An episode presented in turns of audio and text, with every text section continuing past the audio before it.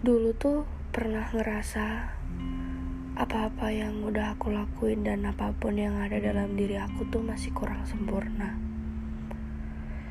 Selalu ada yang lebih baik dan lebih sempurna dari apa yang udah aku lakuin.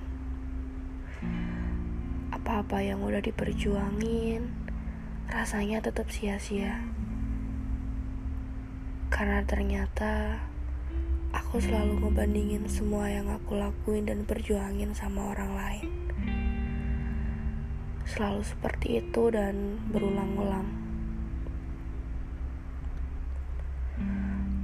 Sampai akhirnya aku juga ngerasa capek sendiri.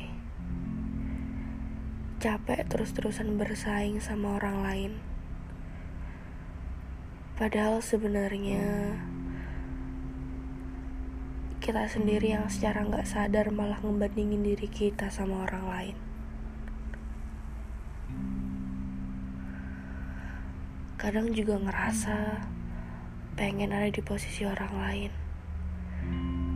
Padahal sebenarnya kalau kita bisa lebih membuka mata, kita juga akan sadar bahwa orang lain juga sebenarnya pengen ada di posisi kita ya cuman kita nggak tahu aja. Lagi pula setiap orang itu pasti punya kekurangan. Siapa pun itu selalu ada aja kurangnya. Kalau kamu lihat orang gak ada kurangnya berarti kamu belum kenal deket sama dia. Jadi baiknya kita bersyukur bersyukur atas semua hal yang ada dalam diri kita. Karena emang gak ada yang benar-benar sempurna.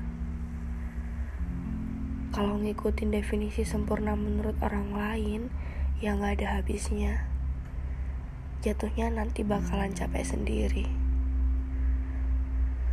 Selalu ngebandingin diri kita sama orang lain juga malah bikin kita gak fokus sama apa yang sempurna di diri kita. Jadi, lain kali jangan melulu nyari kurangnya. Tapi coba deh bersyukur atas apa yang udah kita punya. Banyak kok orang yang gak punya apa apa yang ada di diri kita. Banyak orang yang mau ada di posisi kita. Sekali-kali hargai diri kamu sendiri ya.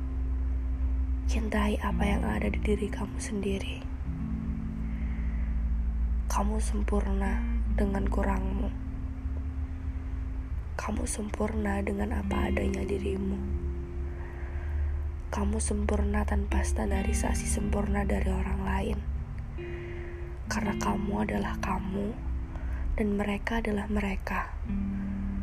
Kamu akan mekar menjadi bunga yang indah dengan warnamu sendiri. Kamu sempurna karena kamu adalah kamu dengan segala hal yang kamu punya.